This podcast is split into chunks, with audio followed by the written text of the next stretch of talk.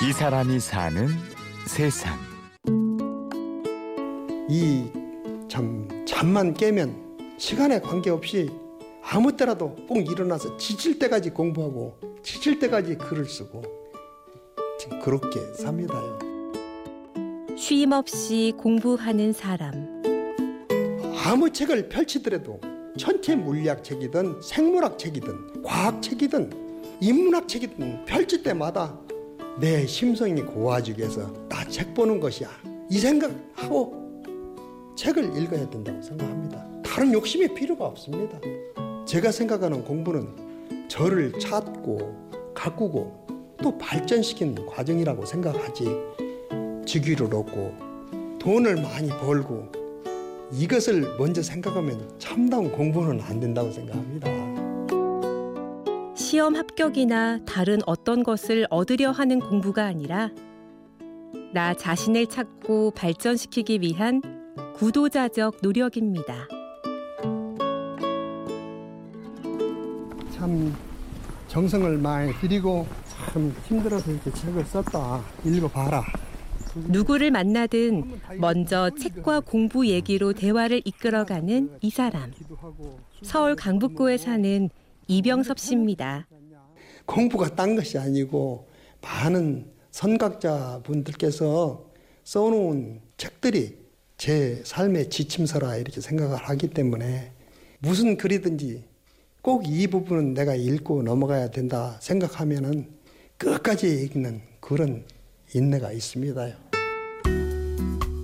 고전은 물론 최신 명저들도 깊은 안목으로 정독을 하고요. 21세기 자본의 그 핵심적인 이야기는 사업을 해서 돈을 버는 것보다 돈으로 돈을 버는 것이 더 빠르다고 얘기를 하고 있습니다.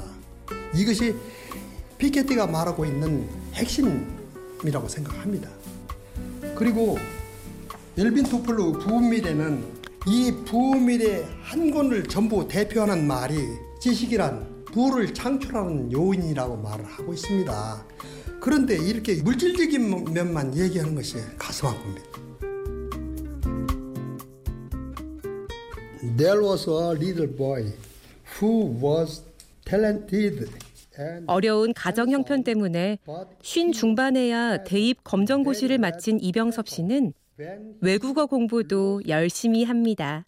영어에 intelligence를 recognize what has happened, genius를 recognize what will happen입니다.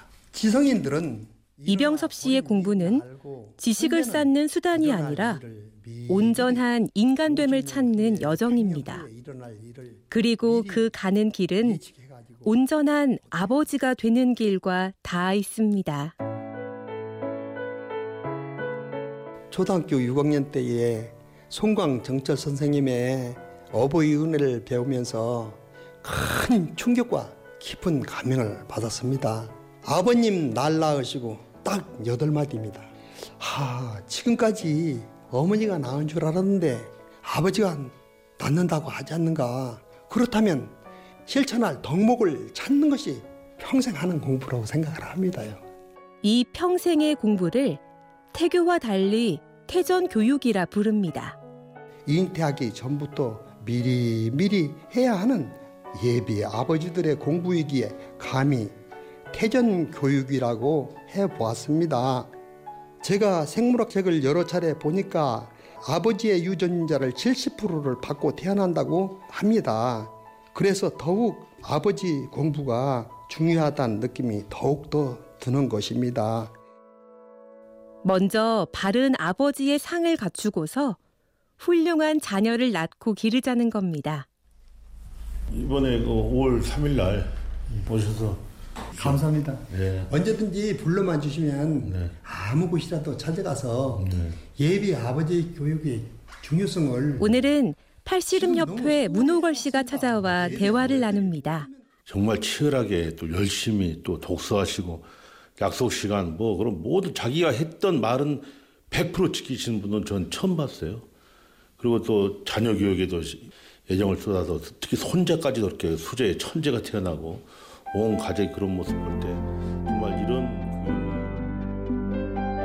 한 번 말한 것은 반드시 지킨다는 이병섭 씨.